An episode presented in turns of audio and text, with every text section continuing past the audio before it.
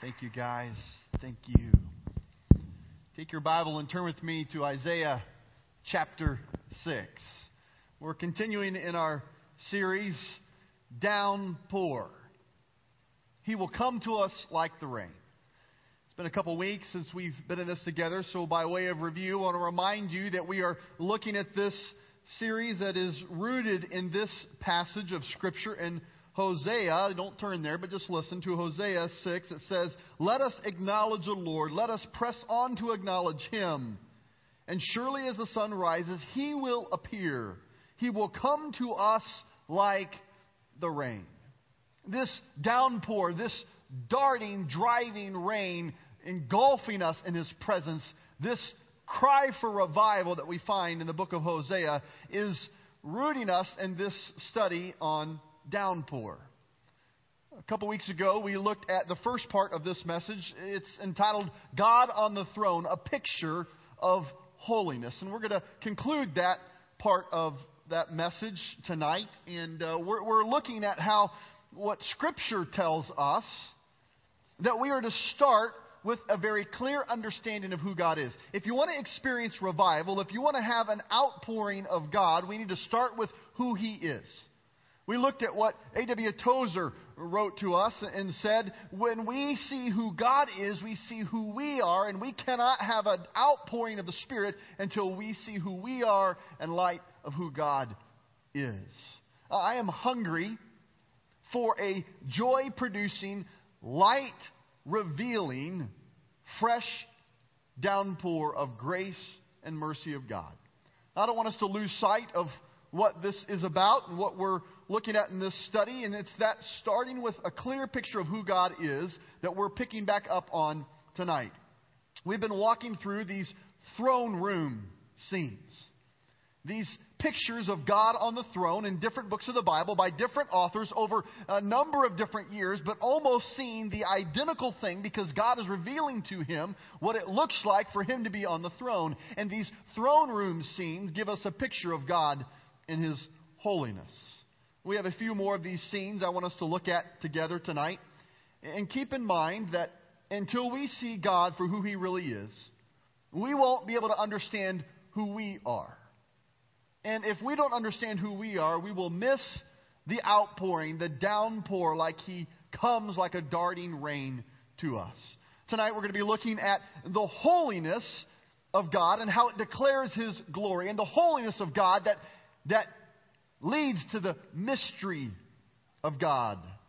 There's a part when God says, okay, that's enough. You don't know everything about me. You, can't handle everything about me right now. And He leaves some things to be a mystery for us about who He is. Let's look at Isaiah chapter 6, verse 3. If you like to take notes, there's just a few blanks to fill in tonight. And the first one there before you is this Holiness declares the glory of God. Holiness declares God's glory. We find in Isaiah 6 3, and it says this, and they were calling to one another. These angelic hosts, almost in, in a picture of one line and another, calling out back and forth, kind of like the Red Rover lines we had as a kid when you would cry out, send somebody right over. Send Don Glick right over and see if he can bust through the chain. One group of angels calling out to the other group of angels, declaring the greatness of God, the glory of God, and look at what they say. Holy, holy, holy is the Lord God Almighty. One to another. The whole earth is full of His glory. Holy, holy, holy is the Lord God Almighty. Of all the things that God could have had said about himself, I mean, think about it. I don't think the angels created this on their own without God's approval. They're, they're in God's presence in the throne room, this picture that we read in Isaiah, and surely God has approved what would be said about him. There could have been many things said about him. God could have had it said about him loving, loving, loving is God Almighty. Merciful, merciful, merciful is God Almighty. But only this one thing was declared in this way Holy, holy, holy is the Lord of hosts, the Lord Almighty. Three times it's repeated. It's that force, it's that emphasis, it's the power and repetition. In the song we sang tonight, repeat the mercies of God in your song.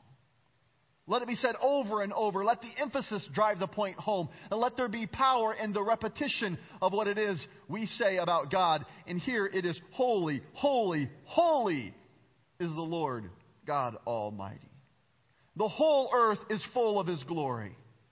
Now, this is something I think we could easily skip over, but we need to understand to see this clear throne room picture of God, we cannot have a downpour, we cannot have revival, we cannot see an outpouring of God's Spirit among us until we clearly see who God is. And when we clearly see who God is, we understand the whole earth declares His glory.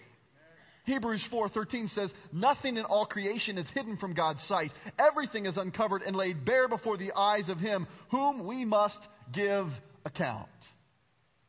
All of creation is known to him, and it all brings glory to him. There's no place you can go that God has not already been. There is no place that exists that's apart from his influence. The whole earth, the universe, is full of the glory of God. The weather systems are full of the glory of God. That's not to say that every part of the weather I like. I'm with Pastor Edgar. When there's snow days, I don't like it. I, my, my gut wants to be here with you and, and preach, but if you think about the force of weather, what it can do, the snow, just a few inches of snow, can bring us to our knees. But think about when that melts. Remember last winter when we had lots of snow and it began to melt and you found that there were leaks in your house? We found leaks in our church that we didn't know existed. The weather has great power, and those are just little storm systems we think of here. But yet, if you look back over history and you see, even in recent history, the hurricanes that have come, you see the floods that have come, you see earthquakes that have come, you see this force of nature. Who is the one that controls all nature? Who is the one that has set into motion the way the earth moves and works? This mighty power is in the hand of God. It's sometimes these catastrophes that cause us to question why would a loving God allow this to happen? But before we get to those kind of questions later on in this series, we need to understand that the very nature that God has created cry out to his glory. What do you mean, Brady? Well, just think about it. Who of us can force it to snow? I don't mean the snow machines at your favorite ski place, but I mean, who of us can cause it to stop snowing? If you can, where were you last week? I needed you. Who among us can hold back the tide?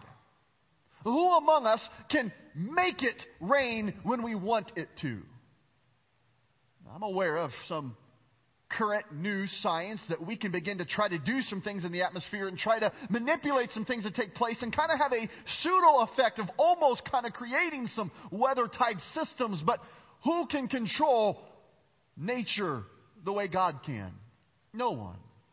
It's not just the weather system that can declare God's glory, but look at the universe, how it declares God's glory. The earth sits on a perfect axis. You've heard statistics like this before.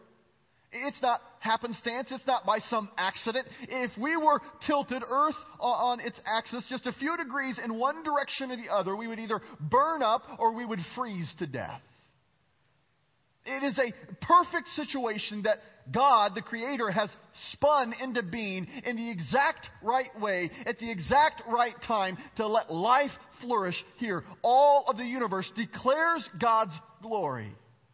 Who of us can change the way the Earth's axis is and how it rotates?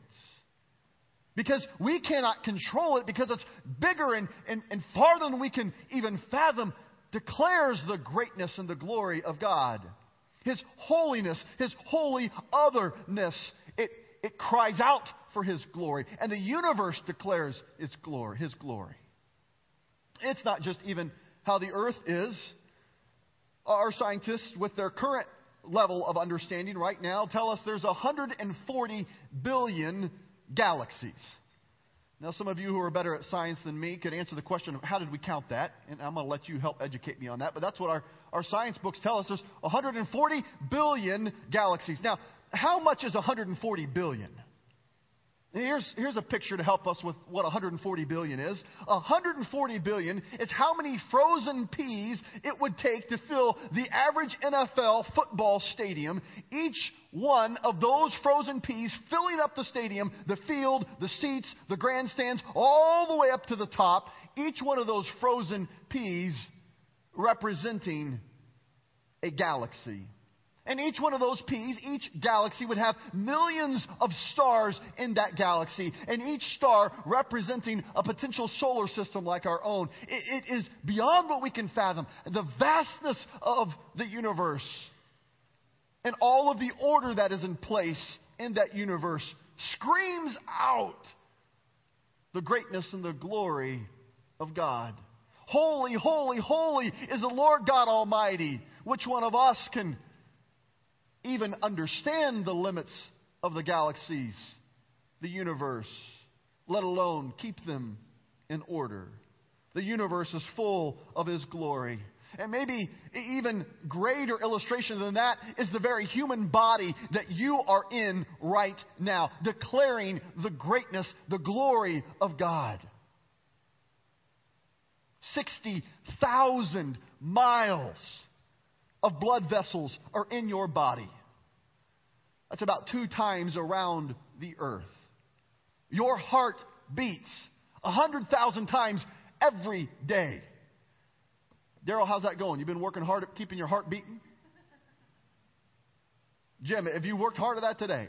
It, it, for most of us, just happens. Now, some of us have to have a device to help us stay in rhythm. I understand this. But, but the, the great creation in our very human bodies, 100,000 times a day, I didn't think about it today. It just kept beating right now. It's beating. The very complexity and the uniqueness of the human body, which we have as a gift from God, scream out the glory and the greatness of God. Holy, holy, holy is the Lord God Almighty. We're told that the nerve impulses that we have that tell us when we touch something and the signal that goes to our brain travels 130 meters per second, five times faster than lightning. A three month old fetus in its mother's womb, its fingerprints are perfectly situated.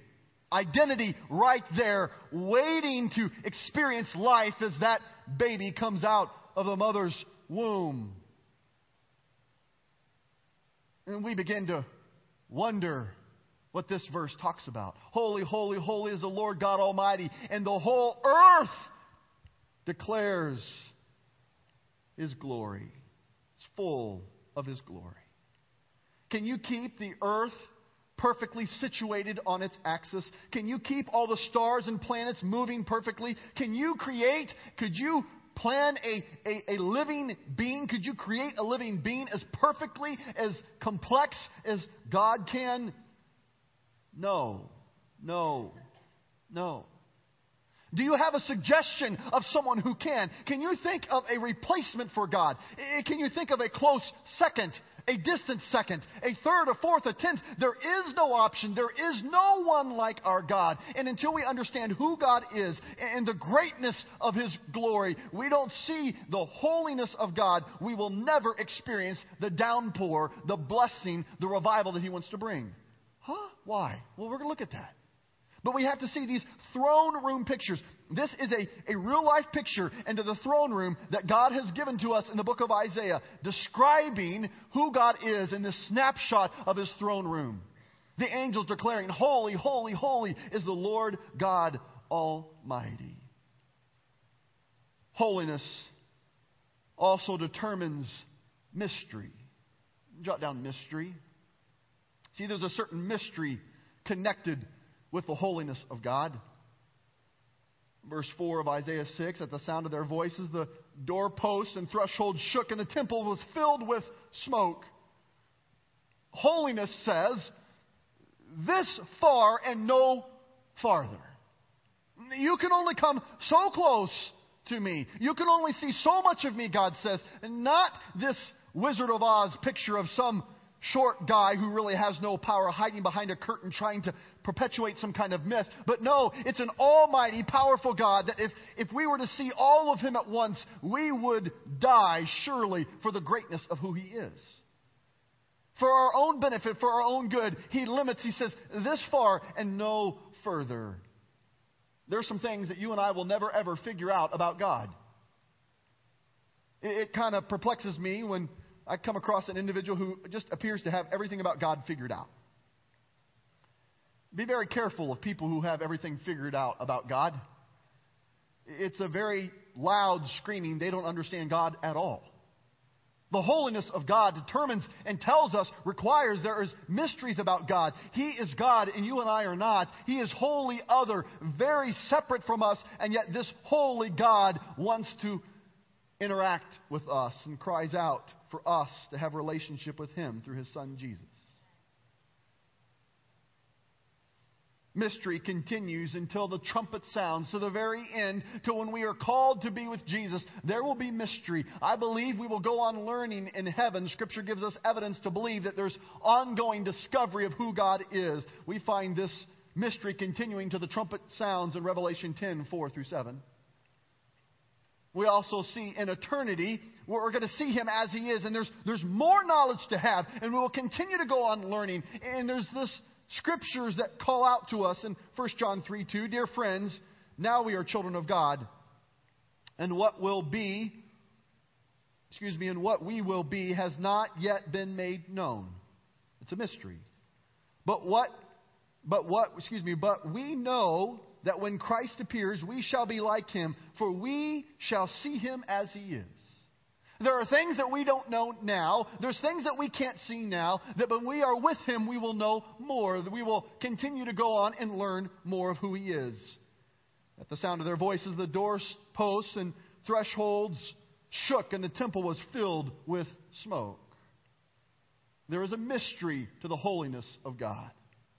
A final throne room scene I want us to look at tonight is found in Daniel chapter 7. Turn with me to Daniel 7, verse 9 through 10. In Daniel 7, 9 through 10, we see what could be an identical picture of a throne room. It's so similar, it is it is speaking so much of what we found in Revelation, so much of what we have seen in Isaiah, and yet God is giving us again through another author through Scripture of His inspired word a picture of His greatness, of who He is. Daniel 7, verse 9. As I looked, thrones were set in place.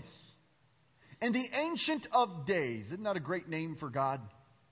The Ancient of Days took his seat.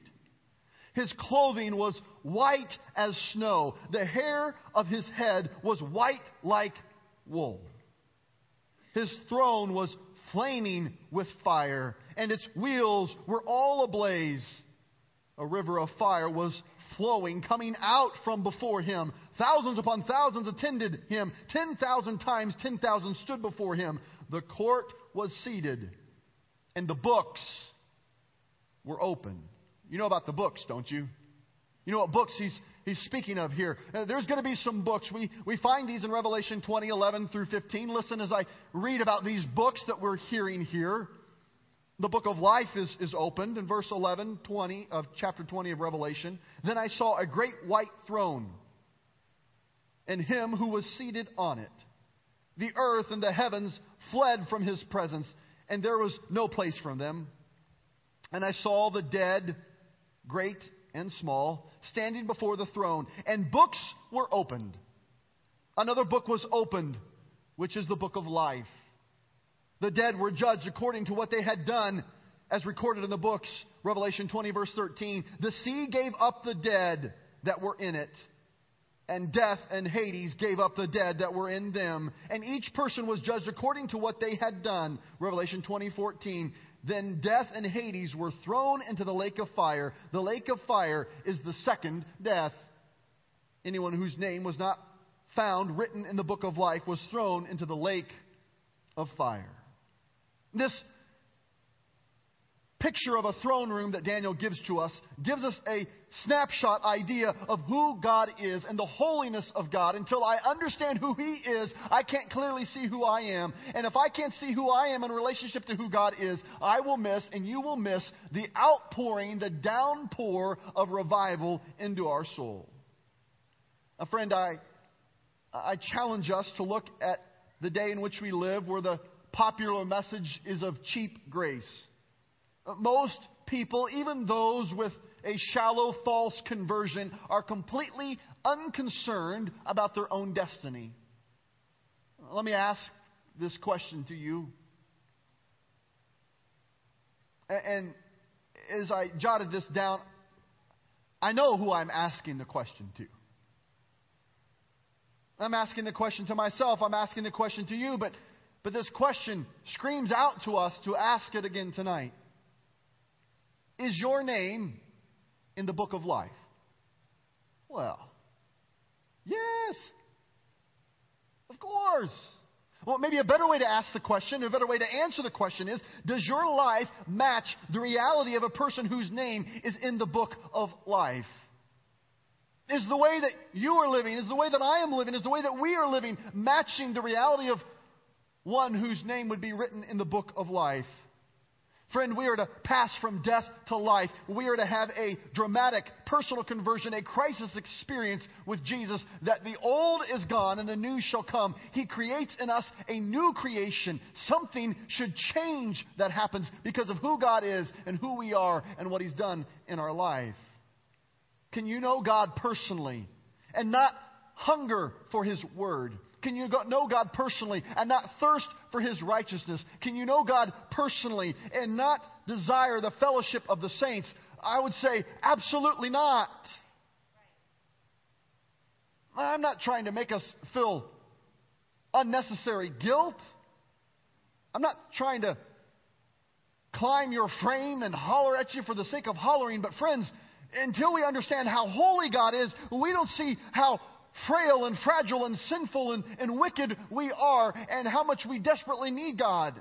Because it's in the understanding of who He is and who we are and how far apart we are that we cry out to God, either in praise and thanksgiving for His salvation or for mercy and confession and repentance of sin. Well, Pastor Brady, I, I've confessed my sin. I live for Jesus. I'm one of the Sunday night faithful. Leave me alone. Holy, holy, holy is the Lord God Almighty. The whole earth is full of His glory.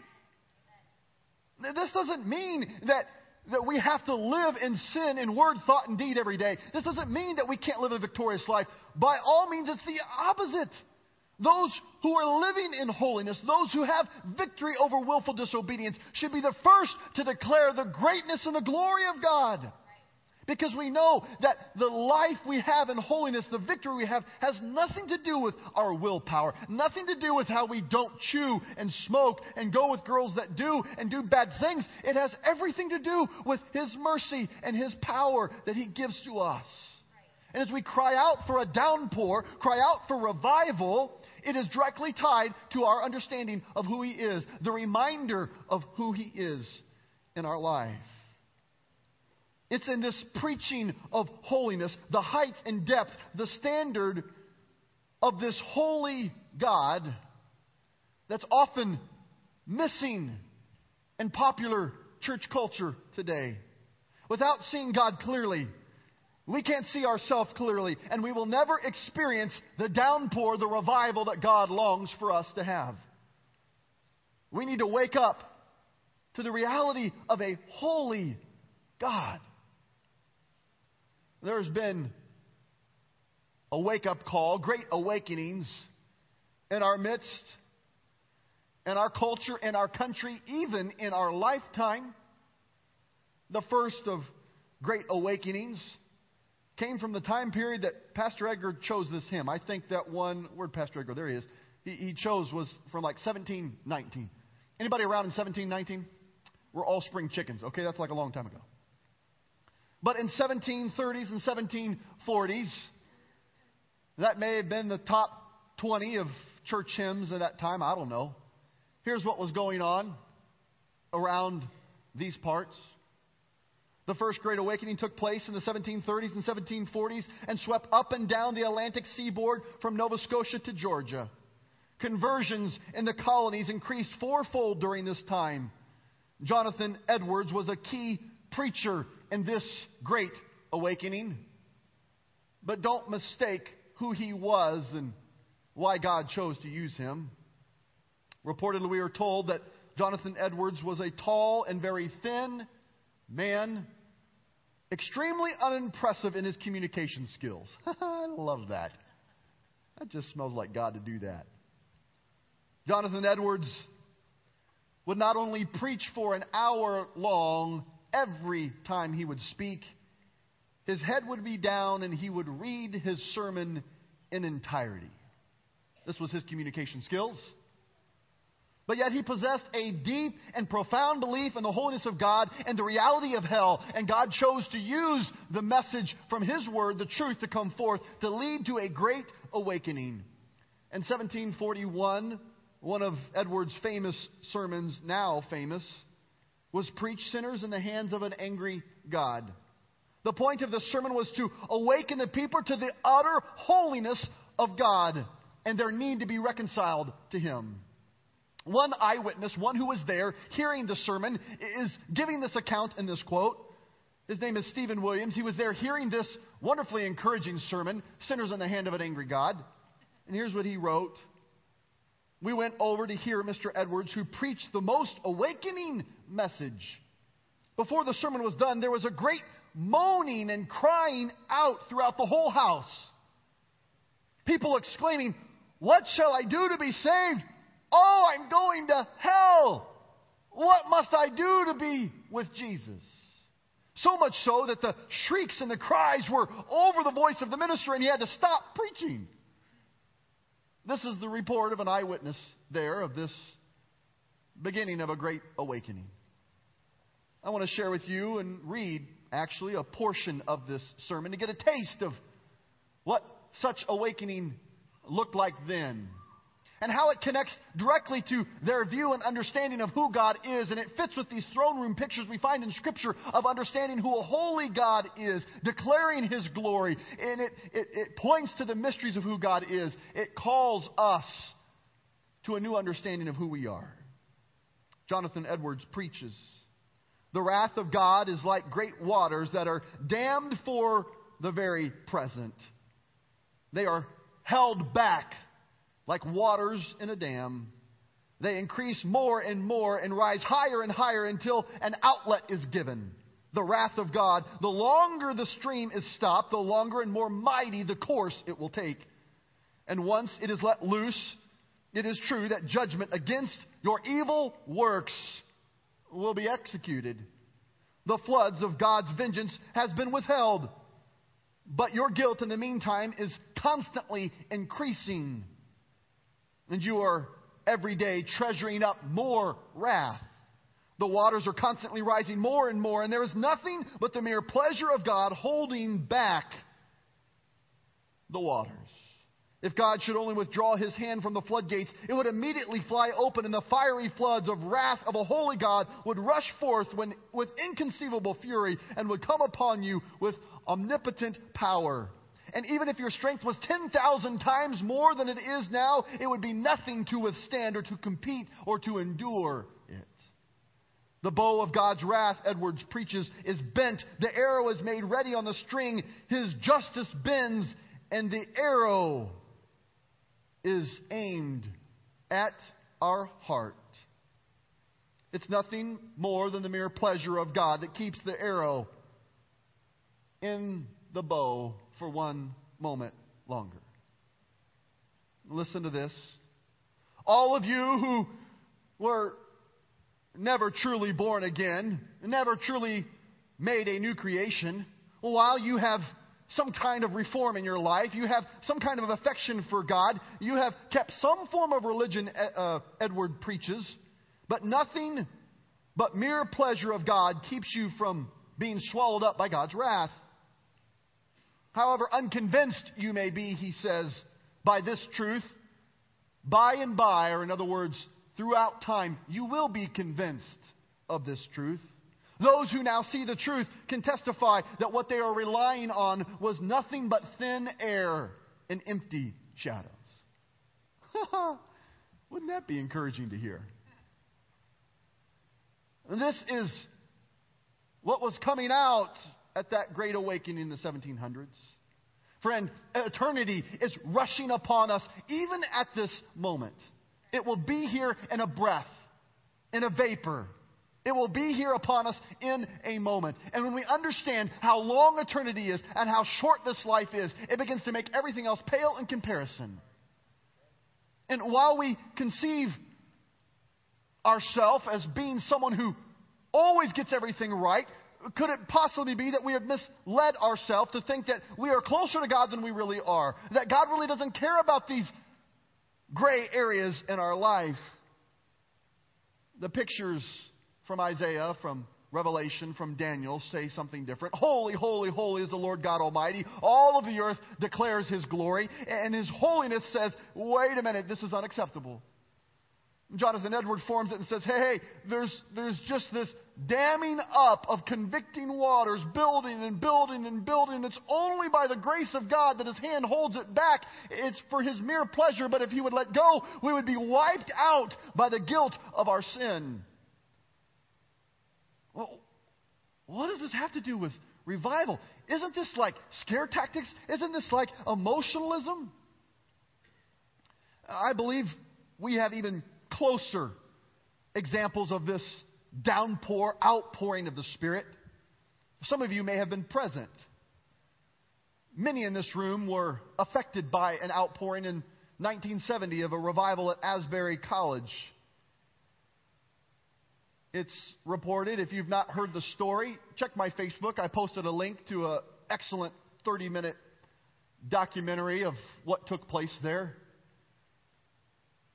As I sat in the kitchen of Dr. Kinlaw and asked him about this experience. I'll never forget what he told me. I was wanting to know what he would say from one excellent leader in himself to one young punk of a leader in myself of, of what you do to help usher in. And he said, I, I sat in the back and tried to get out of the way.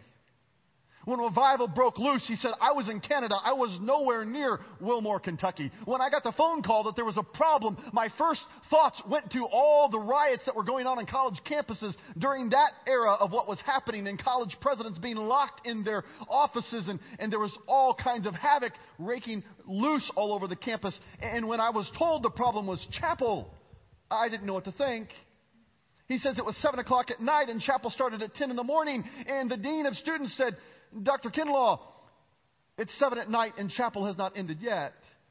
And he begins to describe in this documentary, and he described and shared with me personally of what took place. And it was not some fanatical experience that was fixated or focused on any particular gift that God gives, no particular gift of the Holy Spirit. In fact, the entire revival that ended up sweeping across the country, across not only the United States, but up into Canada and even reportedly into Mexico, there was not one sermon preached in that revival. Uh, the pattern he talks about is this, and it ties to what we're hearing tonight. That there was a great need among those people. And there was a group of people who were praying for an outpouring, but Dr. Kinlaw says, We've always been in great need, and there has never been a time when there's not been a group of people who've been crying out for revival. At his campus, anyway. But God chose to move, and what took place is one man came forward, and out of an understanding of who God was and a clear picture of who he was, the focus was not on any particular gift, but the focus was on sin. The focus was on confession and repentance of sin. It was on restitution for sin. And he described the pattern that one man or one woman would stand up before the chapel and would confess an area of sin in their life. Confess means to say the same thing about it that God says. And they would repent. They had asked God to forgive them and they wanted to make it right. And as they would tell that story and give testimony to the forgiveness of sin that they felt affirmed in their heart, each and every time, someone else who was hearing would say, That's like, that's like me. And they would come forward and they would confess their sin at the altar. And when that would happen, they would sing a song of praise. And then it would start over again. It wasn't preaching, it wasn't planned, it wasn't something that they prepared for in any specific way. It was this understanding of who a holy God was that brought conviction to the hearts of those who saw who they really were in the presence of a holy God. And when the whole earth would declare the glory of God, they would say, as those who heard Jonathan Edwards, Oh, who am I, a sinner on my way to hell? What must I do to be right with Jesus? What's been on my heart this afternoon as I've been praying over these words is one of the testimonies from that documentary. You can check it out on Facebook and find that link there on my page. Of Dr. Kinlaw talking about one particular girl, one particular college student. Her father was a friend of Dr. Kinlaw, and this girl's father was, oh, I forget the rank in the Salvation Army, was a strong leader in the Salvation Army, and raised his daughter in the church and in the things of God and in the holiness movement. And this daughter called her dad at that revival time and money was tight and so the deal was only call home when it's an emergency. And so dad answers knowing that there's got to be an emergency and, and says to his daughter what's the emergency? And she says there's no emergency. I have some great news to tell you. He says okay and she said dad i found jesus and this salvation army minister said you found jesus You've known Jesus your whole life. No, Dad, I found Jesus. But, but honey, you don't understand. You, you have been with me in street meetings. You have helped lead youth camps. You've been around the things of God. You've helped teach the things of God. What do you mean you found Jesus? She said, No, no. I did those things not because I loved Jesus. I did those things, she said, because I loved you. I did those things to please you, but I have found Jesus and it has changed everything. This awakening was not only for those who lived far out in ignorance from God, but an even greater awakening for those who were so close to the things of God, but had never really encountered the very God in which they had grown accustomed to being close to the rituals of Him. What would it look like over the next number of weeks if we prayerfully press in and not just pray for Grace Point, not just pray for the Church of Fort Wayne, not just pray for the Church of Indiana or the Church of the United States or the body of Christ around the globe, but what if we would press in and say, God, would you help me see clear who you are? So that I may see who I am before you.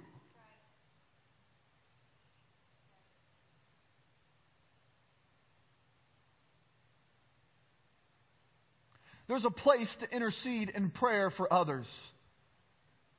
But I believe history tells us, recent and ancient, that the greatest perpetuation of an outpouring, a downpour, a revival of the Holy Spirit is not me praying for someone else, but it's me getting right with God. It's you getting right with God. It's saying, God, I need more of you. Set me on fire. Let me burn for you in a way that the focus is on the sinfulness that I have confessed, on the forgiveness that you have given to me, in the glory that I can testify to, you being a holy God.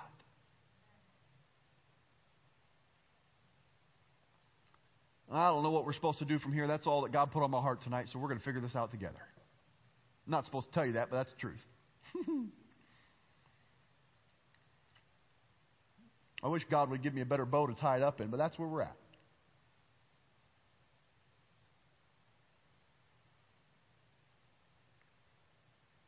So as we get ready to take off and go do whatever you do on Sunday night,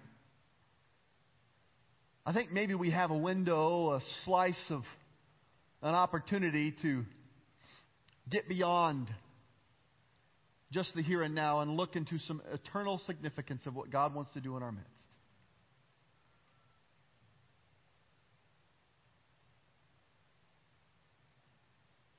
I'm going to ask Pastor Edgar or Carrie or somebody to come, whoever wants to. Edgar, there he is. Come on up, Edgar. And I'm going to have him lead us in whatever song comes to his heart. And I'm not asking you to do anything other than let the Word of God marinate in your heart. As we respond to the truth that He's given to us, I encourage you, as you pray and you meditate and you sing, that if your heart is clear, let it erupt with praise. Join all creation that is full of the glory of God. If there are things that are blocking that flow of the Holy Spirit, why wait any other moment